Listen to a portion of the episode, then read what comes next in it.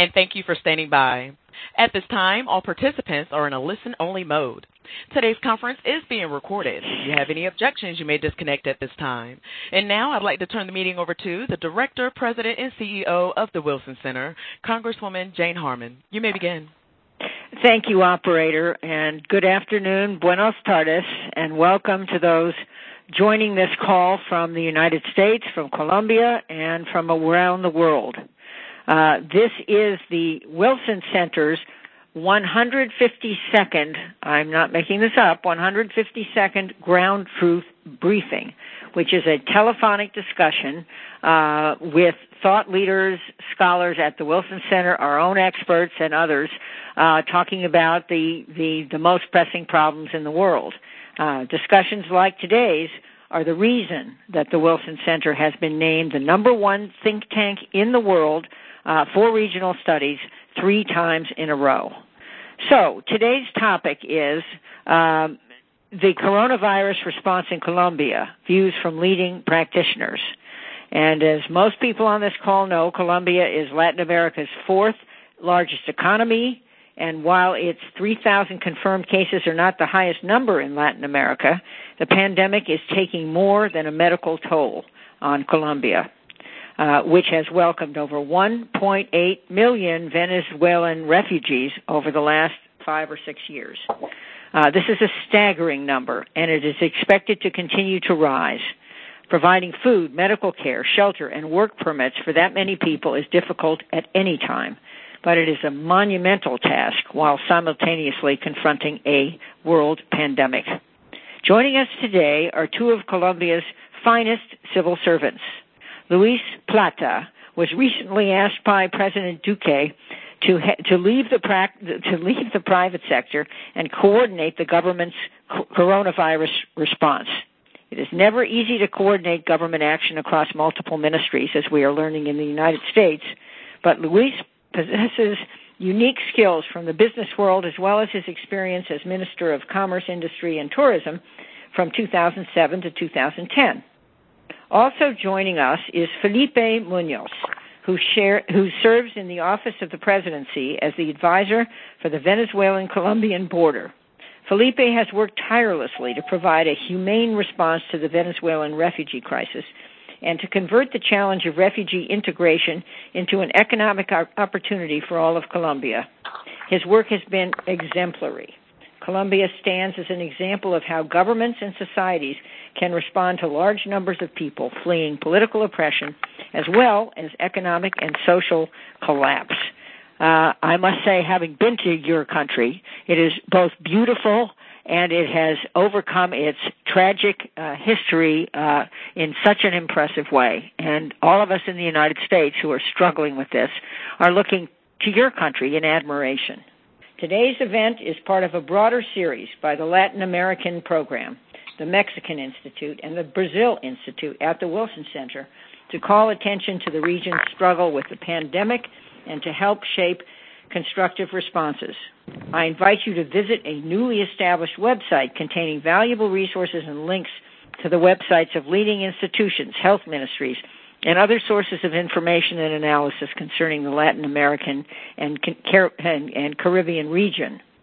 Moderating our discussion is our very own Cynthia Arnson, the exceptional director of our Latin American program. Special thanks to Cindy and her team for enormous hard work on an ongoing basis and for excellent programming in these difficult times. Please join me in welcoming Cindy Arnson. Jane, thank you so much, and especially thanks to Luis Guillermo and, and Felipe for joining us. Colombia, as Jane mentioned, is Latin America's fourth largest economy, and as of yesterday, it had confirmed over 3,100 cases of the coronavirus and registered 131 deaths. These figures come from the Ministry of Health, and they're not the highest in the region, but as Jane was mentioning, Colombia is also home to the largest number of Venezuelan refugees anywhere in the world, over 1.8 million by the end of last February, according to the United Nations High Commissioner for Refugees. Um, some Venezuelans, some six to seven thousand it seems, have opted to return to Venezuela in the face of the pandemic, and the returns that are taking place by busload and also by plane have in many cases been brokered by local officials on both sides of the border. But the number of returnees is small in comparison to those who remain, and many more may still come as Venezuela's economy continues to collapse. President Duque Im- imposed a quarantine on March 25th, and he's extended it for now until at least the end of April. Um, the government has also asked the IMF for an $11 billion line of credit to face the pandemic, and it's made urgent requests to the international community to increase humanitarian support for Venezuelan refugees as well as their host communities. USAID, China, Canada, the UAE, Germany, and others have provided technical assistance, medical supplies, and financing. The good news is that in 2020, the World Bank and the IMF predict that the contraction of Colombia's GDP will be the smallest of any of the large economies of the region. The bad news, of course, is that Colombia, which last year was one of Latin America's best performers in terms of GDP growth, will go into recession along with all other countries of the region. So it is a true pleasure to welcome Luis Plata and Felipe Munoz to this call. Given all of your critical responsibilities, we especially appreciate your time. So please, um, Luis Guillermo, you go first, followed by Felipe, and then we'll begin the conversation. Thanks again. Cindy, thank you so much. Um, it was not long ago that we, we met in Cartagena with the board of the Wilson Center, and we're all happy and, and going out to dinner and sharing drinks and having a good time and having some nice conversations. And you know, not not it was just maybe less than two months ago, I believe, and uh, couldn't imagine that this was going to happen and you know that I'd be put in this in this position at, at that time when we we're uh, having the discussions. Um, so I'll share with you a bit of what's been my personal experience and what's happening here in Colombia, um, what we're doing, and um, also, you know, we're working very closely with Felipe here on the call as well on how we manage the situation with Venezuela given the, the terrible um, situation they're in and, and the lack of resources they have to, to manage this pandemic. So, right, a few, just a few weeks after after we had this meeting in Cartagena, the president called me as I was preparing to to go into quarantine. I was actually heading out to our country house with my wife, two dogs, and our our son. And then all of a sudden, president called me up and said, "Listen, I, I need to talk to you. Can you come by my office?" So obviously, I I, I was there that same evening, and he said, "Listen, Lisa, this is going to be very very complicated, and um, we're just beginning." At the time, I think we had I don't know 50 or 60 uh, people infected in Colombia, and he said, I, "I need someone to help me coordinate all the all the all the efforts of the of the state to manage this. We need a, a response, an integral response to the problem, and um, I want you to help me with that. And obviously, you know, um, um, I knew what this what the meeting was for. Uh, we had had a long discussion at home about this, you know, uh, because this has implications for for the whole family. And um, you know, it's like sometimes in, in life you can't say no to certain things, and this was one of those things I couldn't say no. Understanding that it would have huge, huge impact on, on, on my family and myself, and you know, paying a, a cost for that. So from a personal perspective, it's been a, a tough choice. You know, I I haven't touched my wife or my son in what a month now almost. Um, I I sleep in a separate room. I bathe in a different bathroom. I, I have a separate closet. You know, I come home every evening. I'm exposed to people. I'm not, you know, obviously I'm not at a hospital, but nonetheless I'm exposed exposed to meeting many people during the day. So I come home and basically undress at the in the in the hallway, uh, put on my pajamas or put some you know a t-shirt or something, and then go in and and, and take a shower, and um, try to have dinner with the family late at night. Uh, so it's been a been a tough it's been a tough personal experience from that sense, you know, uh, and hopefully be a very rewarding one in the future if we manage to to contain this. But so far it's been it's been very demanding. I have not experienced this kind of stress in a long time. Uh, it's not pleasurable when you wake up in the middle of the night and, and, and you feel like you're not doing enough, that you should be doing more, that that you don't really understand what's happening, that you don't really really understand the the, the medical implications of this. You know, I'm not a, a doctor, I'm not an epidemiologist. I've been in the government, I've been in the private sector, um, I've been with McKinsey and Company, I've been an entrepreneur. Uh, so basically, my skill set is is how, to organize things, how to build teams, how to how to introduce method, and how to organize chaos. Essentially, that's what I know how to do, and that's why President um, Duque called me up. But you know, nonetheless, I I wish I had some knowledge of, medicine and epidemiology uh, as as we go through presentations and, articles and books and and listen to experts. You know, obviously climbing up up on that curve as, quickly as I can. So basically, uh, we are attacking this from from several different angles. One is the economy. You know, we don't believe that you sacrifice the economy in order to save lives or that that uh, that uh, you know you save the economy and then you sacrifice people's lives. No, I think we think that there's no such uh, dichotomy. That really you need the economy to help you save, lives. You need the resources. You need things working in order to do so, and you need the health system, obviously, to to for the economy to continue to operate.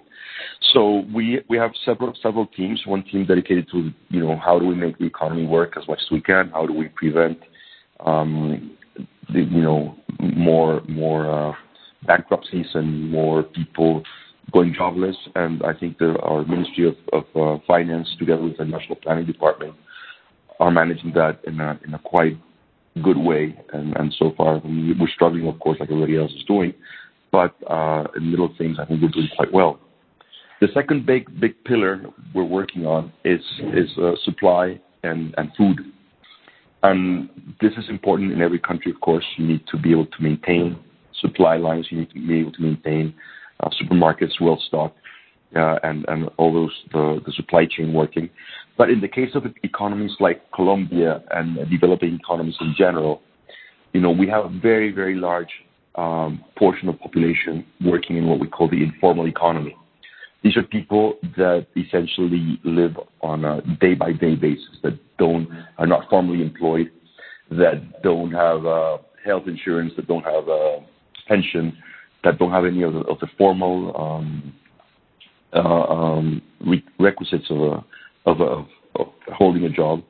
So basically, these people run out of income the moment the economy shuts down, and not necessarily because the, government declares a, quarantine. Just because if there's no people out in the streets, these people don't don't have a way to feed themselves, and these are the people who are out on the streets and, and they make their, their daily living by selling maybe uh, coffee in, a, corner, you know, or by by shining shoes or doing any kind of job that allows them to, to have a, a, a to sustain themselves and their families, but they live on a day-to-day basis.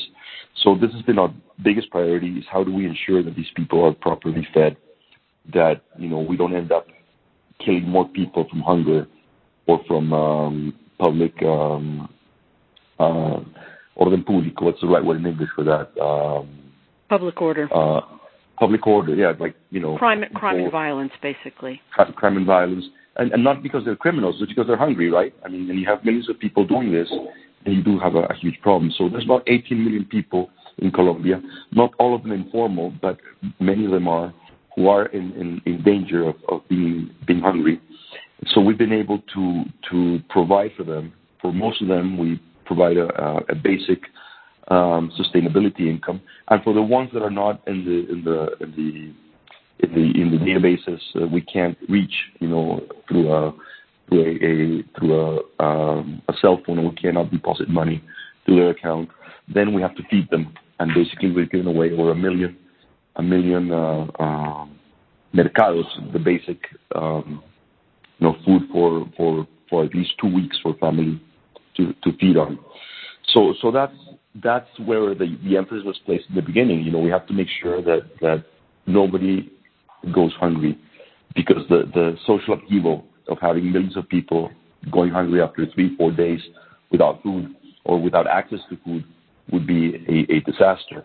And um, and there's something nothing you can do about this. You know, if, if people go hungry, they they will go into stores, they will go into supermarkets, they will they will take what what they can, and there's not much as a, society we can do there. So first priority was to make sure that these people were, properly fed and they would have enough sustenance to avoid going to a public order or a crime and violence situation. Obviously, the third pillar is health, and health is, obviously the, biggest pillar here. Um, but I, I saved it for later because I think food was most important in the very beginning.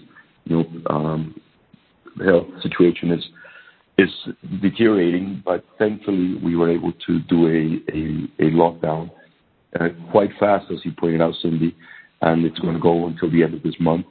So that has allowed us to to stay reasonably low in terms of infected people and in terms of deaths. And I'm going to look for the for the for the latest number here, so I'm not saying something that is not correct. I was to let me see if I can find this. Uh, this morning's report I'm looking for. Uh, this morning report. As of this morning, Colombia, we have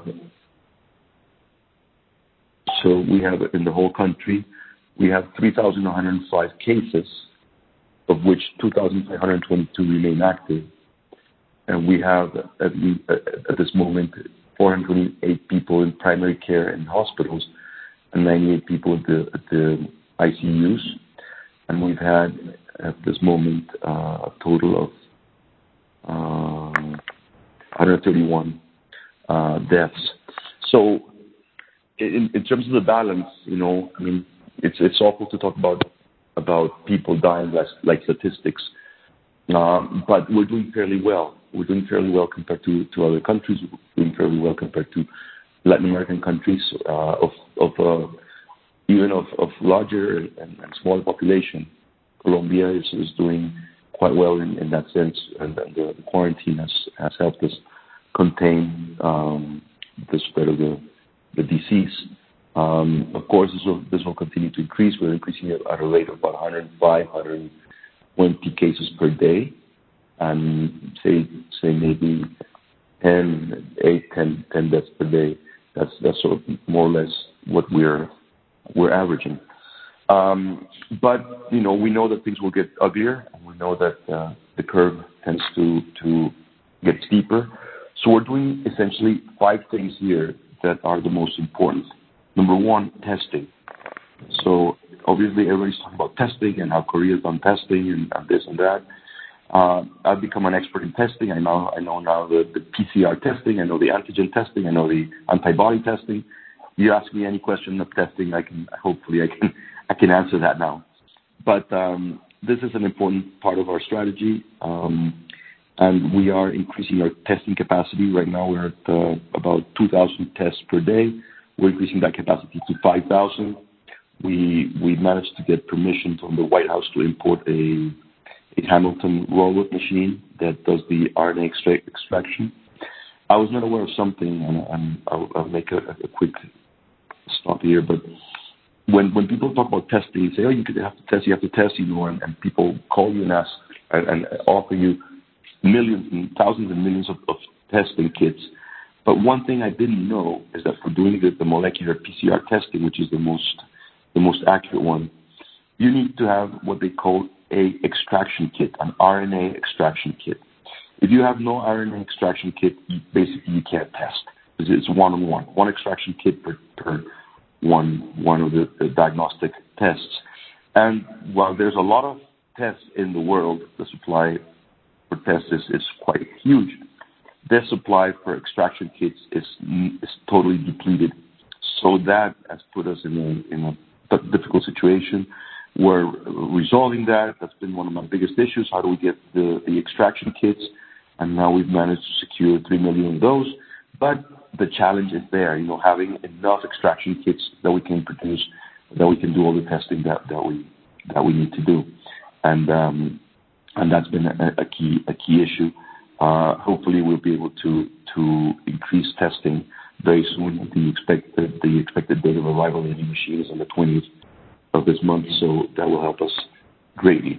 The second thing that we're working on, it's it's ventilators. We need to increase our ICU capacity. Colombia's ICU capacity right now is 5,400. and If you compare that to New York's ICU capacity or the U.S. ICU capacity is very, very small.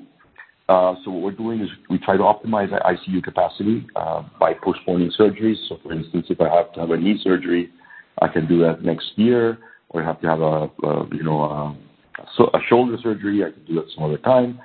And really prioritizing what what is truly an urgency. So we managed to to free up a lot of the ICUs, and we have now 2,650 ICUs ready for COVID-19. Okay?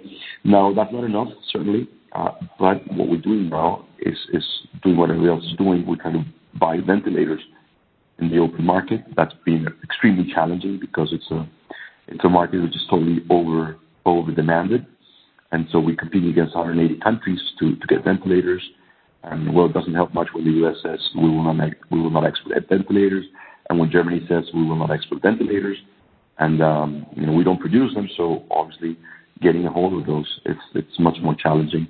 Um uh, but we're working on that. We've been able to acquire some. Uh, we're also working on, there's 26 initiatives, local initiatives of building um, ventilators in Colombia. And also, we're hopeful that uh, companies like GM and Ford and others will be able to increase the ventilator supply um, shortly. I was talking to an executive at Medtronic not long ago, and he's telling me that the ventilator supply, the demand for ventilators, I'm sorry, in the world uh, prior to this pandemic was about 50,000 units a year, and the current uh, demand now is about 2.5 million units a year. So you can see certainly what the challenge is there. We need to at least ramp up our capacity to at least 10,000 ICU um, uh, um, units. Uh and that's that's one of my biggest challenges right now and what I'm working very hard on is try and do that. The other thing that that we're working on, the third pillar, is is the what you call EPP or protection, or is it PPE in English? I don't know. Protection equipment for medical professionals. That's For medical personnel. That's that's the the masks, that's the overalls, The the latex gloves, all of that. We need to buy those by the millions. Um, it's it's scary to see in the news when you see that the doctors in New York are saying that they don't have enough enough protection equipment. Uh, well, if that's the case in New York, where you know, you have such vast resources, imagine what is it like for the rest of the world.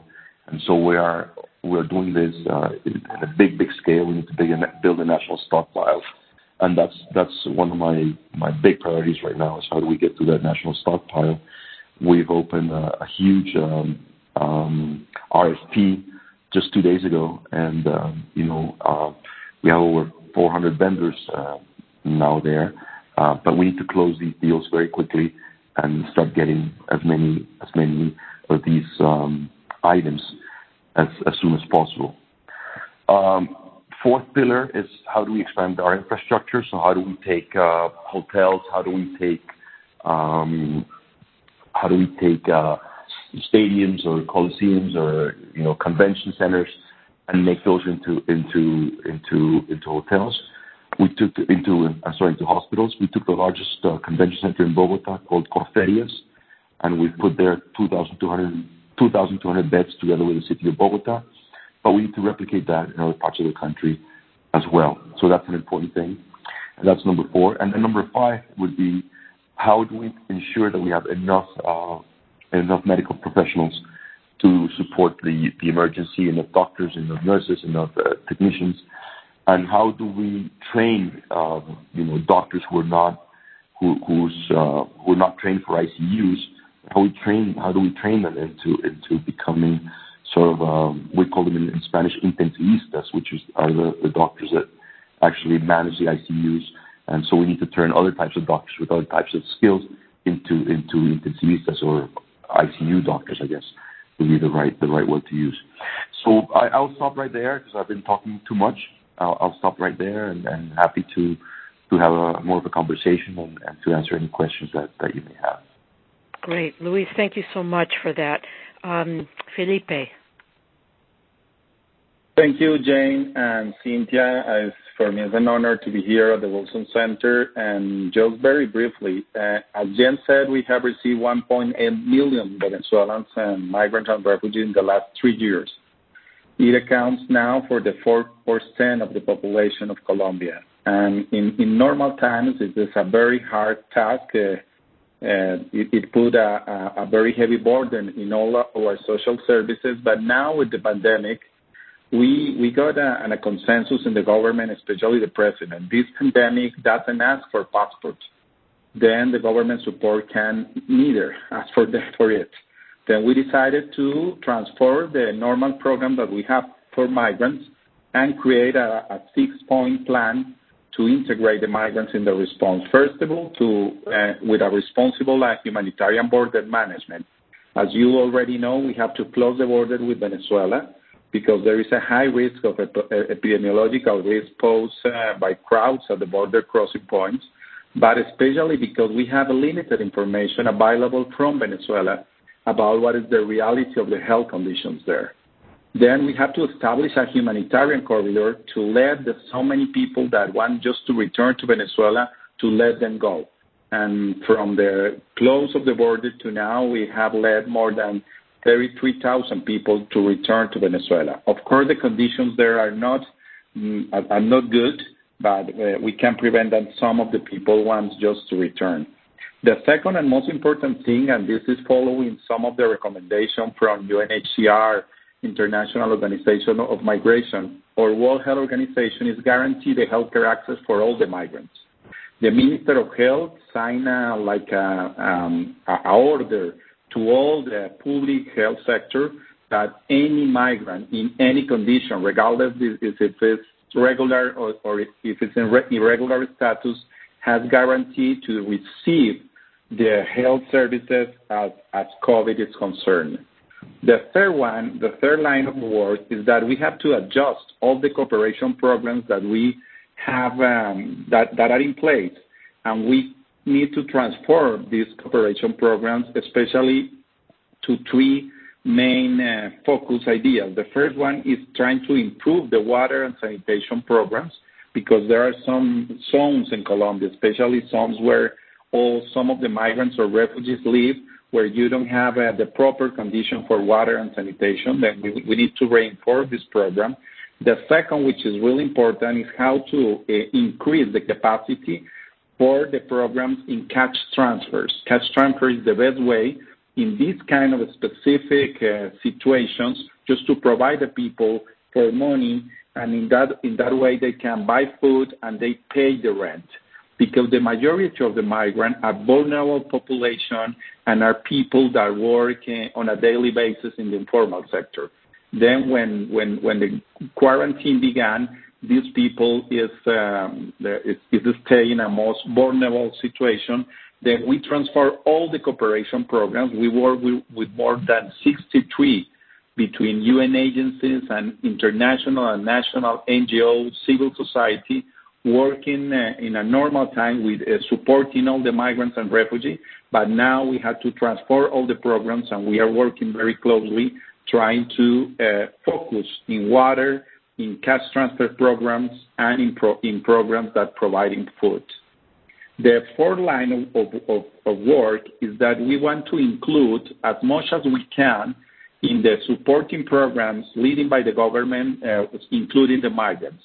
The first is that uh, we provide 200,000 basic food baskets for almost 1 million people in 47 municipalities where the majority of the migrants are located to give them this basic food basket for two weeks just to provide them with some food. But also, all the kids, more than 150,000 kids, that previously the pandemic they received the um,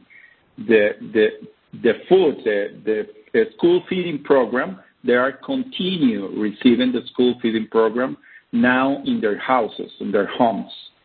And also, we include 50,000 migrants in, as we call the Solidarity Income programs, because those migrants have been regularized before and now as part of the database of the of the of the national government.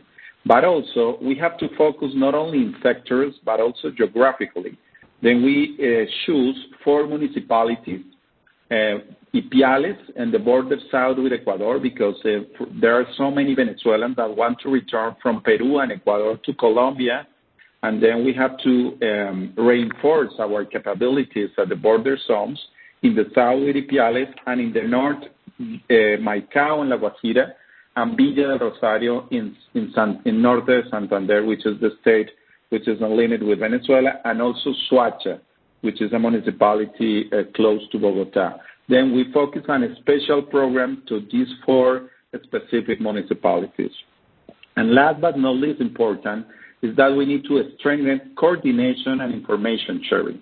The most complicated thing is that so many of these migrants and refugees, we don't have information because they are in irregular status then we need to improve the capacity with the international organization to provide so many, so many telephone, uh, telephone lines and websites just to provide to the migrant information about that they have the, the, the possibility to, to go to the healthcare access if they feel any of the symptoms about the pandemic or how all these programs can um, be, uh, how they can be part of these programs of support.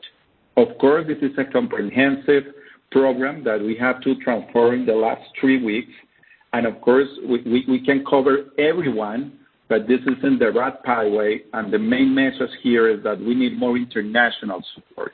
Colombia has been doing an incredible job, not only the national government, especially the local governments, the international organizations, the civil society, but we need, because this is the most underfunded migratory crisis in the world right now, and of course, in these times of pandemics, when you need more money just to support all these people, we can do it in lot. Thank you.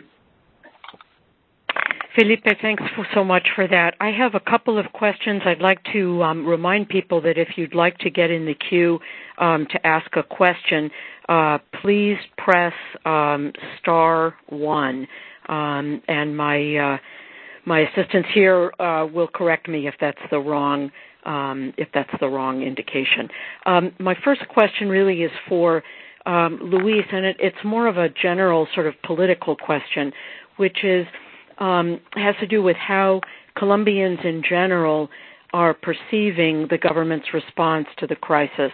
Um, as we all know, there were protests last year that seemed to have fizzled out, but has the management of the crisis serve to help President Duque standing in standing in the polls?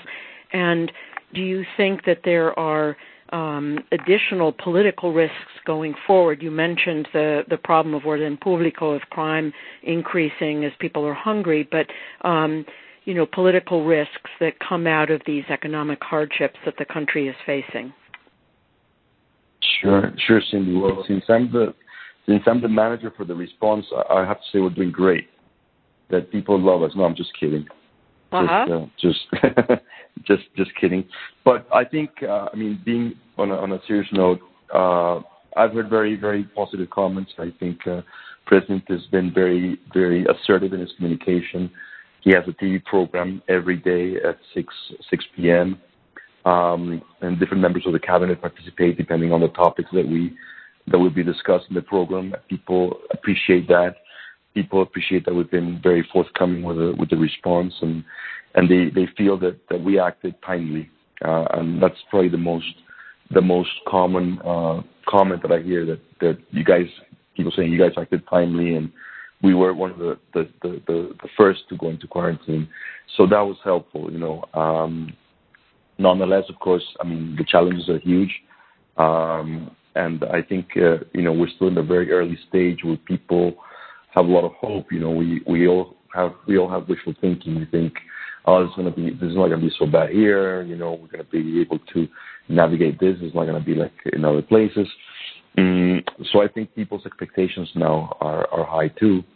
But I think you know sooner than later, I you're forced to to to uh, face the, the realities of of, the COVID nineteen, and, and uh, I think um, you know things will get more difficult. But to, answer your question, I think uh, the image of President Duque is has improved a lot. I mean, he's he's getting a lot of uh, public support for this. I haven't seen any recent polls on, on an image or popularity of the president. But the comments that I hear, and, I, have to say, obviously, I, I, I my universe, the universe of people that I interact with these days is is quite um, quite smaller. But uh, generally speaking, the comments are very good. Thanks very much. And another question related to the predictions about the future. You mentioned all the things that Colombia is doing to increase its capacity and uh, trans, you know, transforming infrastructure and increasing uh, the number of ICU beds. Um, there's a sense that in Europe and and even in the United States that the quarantines are serving to kind of flatten the curve. That's the phrase of the day. Yeah. Um, but that in emerging market countries, um, the worst is yet to come. And I was wondering how you see um, the coming weeks or coming months in terms of the number of new cases, um, especially as testing capacity uh, remains robust, but probably not as uh, numerous as as um, could uh, one would like. Time. Yeah. Yeah.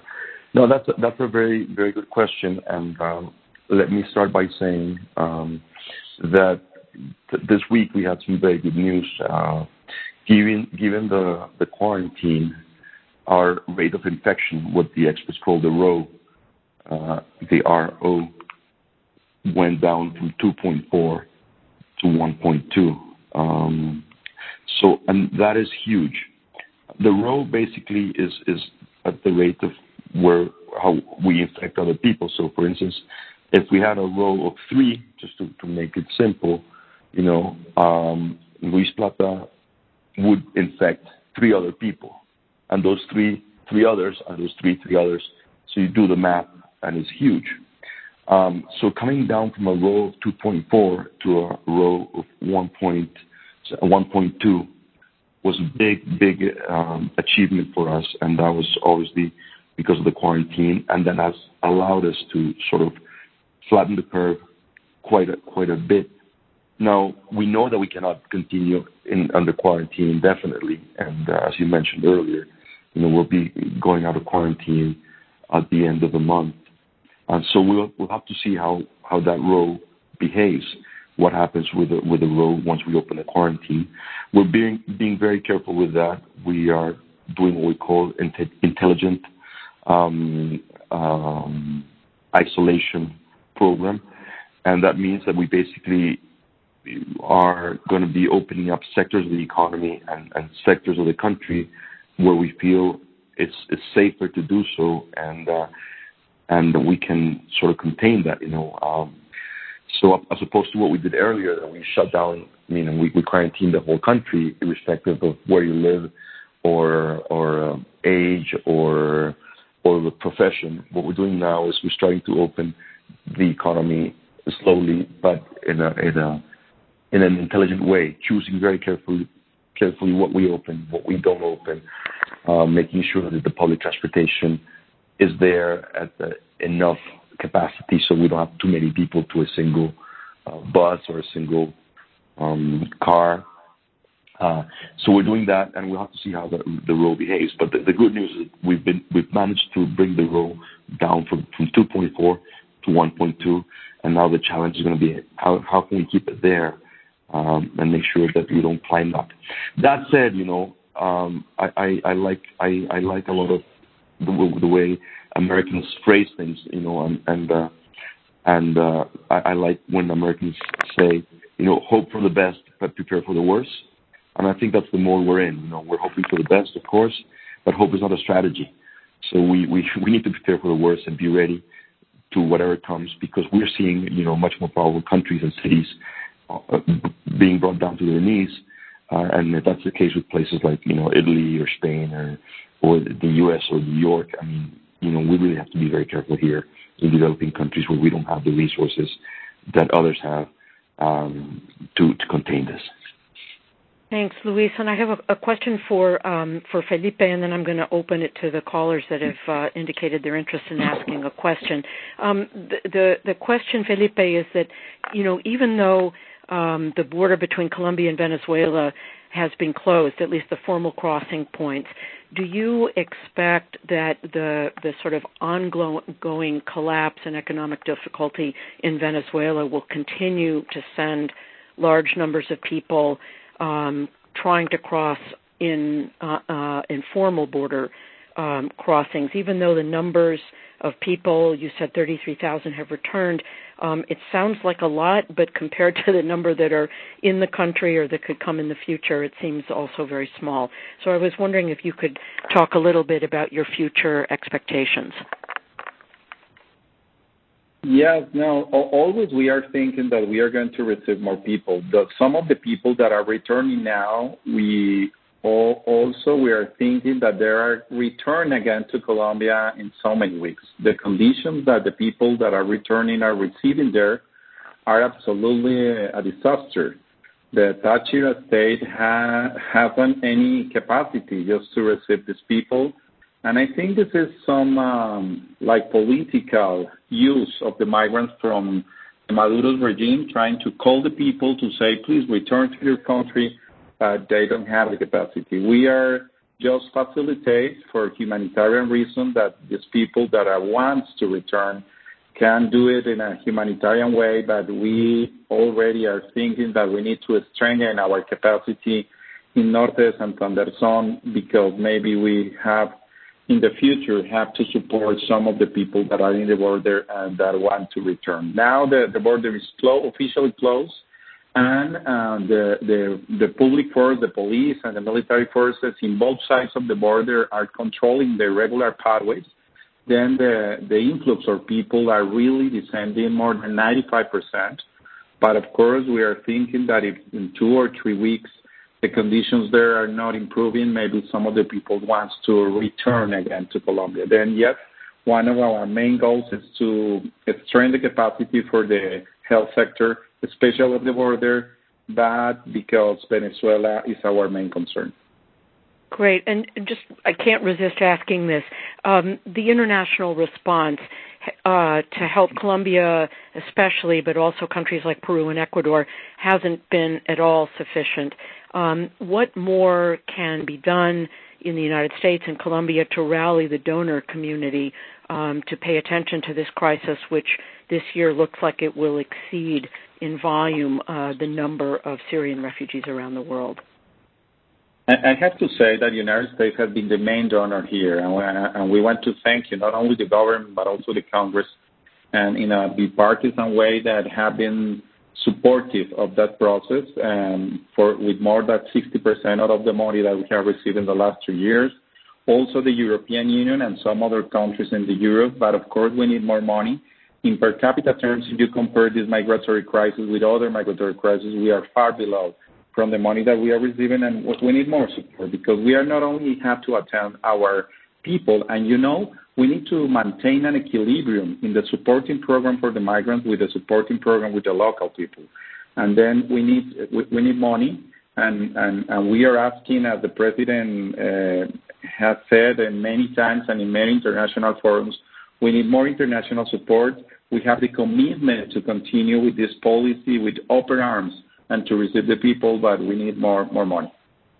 Great. Um, I'm going to turn to the, the first caller, um, Julie Turkewitz, um, New York Times. You're up if you're still on the line. Can you hear me? Yes, go ahead. Wonderful. Thank you so much um, for all of you for holding this. Um, I'm actually based in newly based in Colombia, so it's an interesting time to uh, to move to a new place. Uh, Luis, I was wondering, you, you said we're still early in this. Can you talk about, and forgive me, I hope this wasn't asked before when I was on the phone with the um, coordinator, but uh, what are public health officials telling you about when we'll see the height of infections, or obviously the possible height of infections? How many days or weeks or months out are we from that, and what number might that hit? Uh, Luis, question for you. Uh, Luis Guillermo, are you on the line? Hello? Oh, sorry, I had my mute. My mute was on. No, no. Go ahead. Go ahead. But you heard the question? Yes, I heard the question. Great. Thanks. Um, and I was actually speaking. I just, just didn't know you guys could hear me. Got it. but um, no, so when I said it was early, it's because Colombia was uh, our, our first uh, confirmed case, if I'm not mistaken, was on the 6th of, of um, March. And we became, again, please don't quote me on this, I think we, we were country number 86 to become infected. So, you know, I mean, there's at least 86 countries or 85 countries that have are, have been ahead of us and have had, you know, experiences that are, further ahead on the on the curve.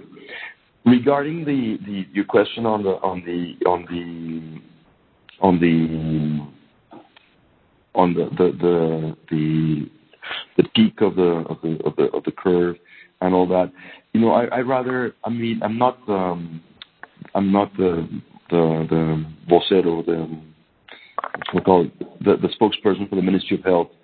So, you know, things like that, which are sensitive and which do require a lot of technical knowledge, I'd rather not, not comment on that as I may, may probably give you some, some wrong information. I think, you know, things such, such as those are, are better asked by someone at the Ministry of Health that can give the proper, the proper answer. Thanks, Luis. Uh, we also have uh, Diego Chaves from the Migration Policy Institute here in Washington. Uh, Diego, are you there? Yeah, Cynthia. Hi, how are you? Good. Thanks. Go ahead. Thank please. you for yeah, thank you for the opportunity. Um, well, first of all, just congratulate Felipe and Luis for for their efforts, and probably just a couple of questions. The first one, building on on on the question that you raised uh, earlier, Cynthia, about the pendular migration and that possible waves of, migration are going to be coming into the country in Colombia what is the need or where does it stop this humanitarian corridor that it has been actually opened? Um, because if we start to see in Colombia that the already collapsed health system in the country in Venezuela starts to pile up number of cases and migrants are start to coming in irregularly, where does it stop this humanitarian corridor and what is the reason behind this humanitarian corridor? And then the other one would be about the barriers that currently the government has faced to incorporate uh, health officials or health or public health um, doctors and nurses from Venezuela into the into the process, and how have they na- navigated around this with the medical associations in the country, and what are the main difficulties that the government has right now in order to incorporate them, and if it's this a possible venue in the future. Thank you. No, thank you for your question, Diego. First of all, the humanitarian corridor is now working just from Colombia to Venezuela. We are not receiving any people from Venezuela to Colombia, and just a very few in the most critical humanitarian ways. Then now we, have to wait. I don't want to put like like uh, deadly numbers, you know, because when we said uh, many journalists ask me every time, what is the maximum number that you are going to receive? This is this is impossible to calculate, and we if, we as a government put a daily number, when we arrive to the number, what we are going to do? We are close. Uh, we can't. Then we, prefer don't put the numbers, and we are working on a daily basis. We are analyzing the process of the border, and now we are just helping some people that decided even we offer that they can stay here and we can help here if they decided to return for humanitarian reason. We are just helping them. Uh, about the health uh, uh, professional from Venezuela, is this under evaluation from the Minister of Health and Minister of Education? There is, of course, as you can imagine, a lot of uh, very uh, uh, positive health professional here that can validate their certification this is under evaluation. And of course, there are some concerns from some sectors, from the health professionals in Colombia, that this is under evaluation. It's not a decision. Uh, there is not a uh, there is not a decision that has been taken, but it is under evaluation, and we hope that in the next week we can arrive to a conclusion how we can integrate these professionals. But we have to hear Uh, the Association of uh, Health Professionals from Colombia that they have some concerns. But there are so many other examples around the world that now are taking this uh, experience. And yes, I'm working very closely with the Minister of Health and Education, and I hope to have some decisions very very very early. Thank you. Okay. Next up, we have Michael Cook from Amigos de las Americas, a program coordinator um, of this uh, volunteer and educational exchange program. Michael, are you still on the line? I am. Thank you. Um, Buenos días. Um, I work like like said, I work alongside a program called Youth Ambassadors or Jóvenes Embajadores. Uh, we work to support Latin American youth on creating social impact projects in their home communities. In Colombia, we have students working locally to create change from La Guajira to Medellin, El Chocó, and lately they've been asking me, what can I do? So I'm curious um, if you could share anything with these students on ways that they can engage in their local communities to keep healthy, whether that be local initiatives, social media campaigns. What would you recommend to them? I guess that's a call for that's a question for either one of you. Um, these are Michael, let me just clarify. These are volunteers through your program who are currently in Colombia. These are actually Colombian students in their home community. I see. Okay. Go ahead. I'm I'm not sure. Luis, do you want to answer? I was I was hoping you would answer. No. Go ahead. Please go ahead. No, no, please, sir. No, I was just thinking, you know, sometimes I mean, it's hard to find ways to capture all the energy uh, and get young entrepreneurs to work. We've had uh, quite a big success with uh, local ventilators. I don't know if I mentioned it earlier, but we have 26 different initiatives of you know, students at universities and others working to develop a local version of the ventilator. And that's an important thing. Uh, if we manage to do that and bring it into production, we would solve a lot of the problems that we have right now. As far as um, uh, students, like high school students um, and others who want to volunteer work, I can't think of anything specific right now. But I would say that the biggest cooperation that people can provide is following the guidelines. You know, stay home, stay safe, wash your hands, uh, avoid hugging, avoid kissing. I mean, Colombian culture, you know us. We we, we love to hug, we love to kiss, we love to express emotion through physical contact. Uh, and, and if we manage to do that, you know, and just have self-discipline not not to go out, not to gather, we're very sociable. We like we like to party, we like to dance. Uh, It's just we, we, we are able to change those behaviors for a while. I think that's the biggest um, uh, collaboration we can get from anybody in the country. Okay. Um, I think we're running out of time. Luis, I have one more question for you. Um, you mentioned the tension really between uh, the public health imperatives and also the economic imperatives. And that leads me to ask what is being done from the Colombian private sector Um, to work with the government, to work with civil society uh, more broadly, to work with their own employees um, to try to you know cushion some of this um, this burden. This is a private sector that has been extremely engaged in in the in the political and and social and communal life of the country. So I was wondering if you could comment on that. Sure. So let me let me divide this into two types of private sector. You know, we have the private sector, which are the big Colombian companies, the big banks, the big industrial conglomerates. And the response has been fantastic. I mean, from donations to funding these entrepreneurs who are um, uh, um, um, building these uh, ventilators, to supporting us with uh, medical equipment uh, and talent. I have people in my team which have been, you know, uh, are on my team because their companies allow them to be here, and they even, some of them are still even paid by their companies, but you know, they work with us under a confidentiality agreement, and we thank them a lot. So I would say for the big, big, you know, or the bigger Colombian private sector, the response has been tremendous and very, very generous. But there's another part of the private sector of Colombia. Colombia, like most countries, is made up of, uh, SMEs, and SMEs are having a hard time. And SMEs are the small restaurant down the, on the street, and SMEs are the, the, people who make uh, some sort of um, uh, you know apparel in, a small shop. These SMEs are having a hard time, and these SMEs SMEs are you know are having to to cut down their expenses, let people go, and so we we put together a, a you know a, a set of of uh, products, financial products to help them, uh, loans with guarantees and so forth to help SMEs. But they're having they're having a hard time. They're having a very hard time, um, and and you know we we we know that you know uh, SME mortality is going to be is going to be big, and that's a fact, and it's a it's a very sad thing but but it's something that is going to come with this crisis.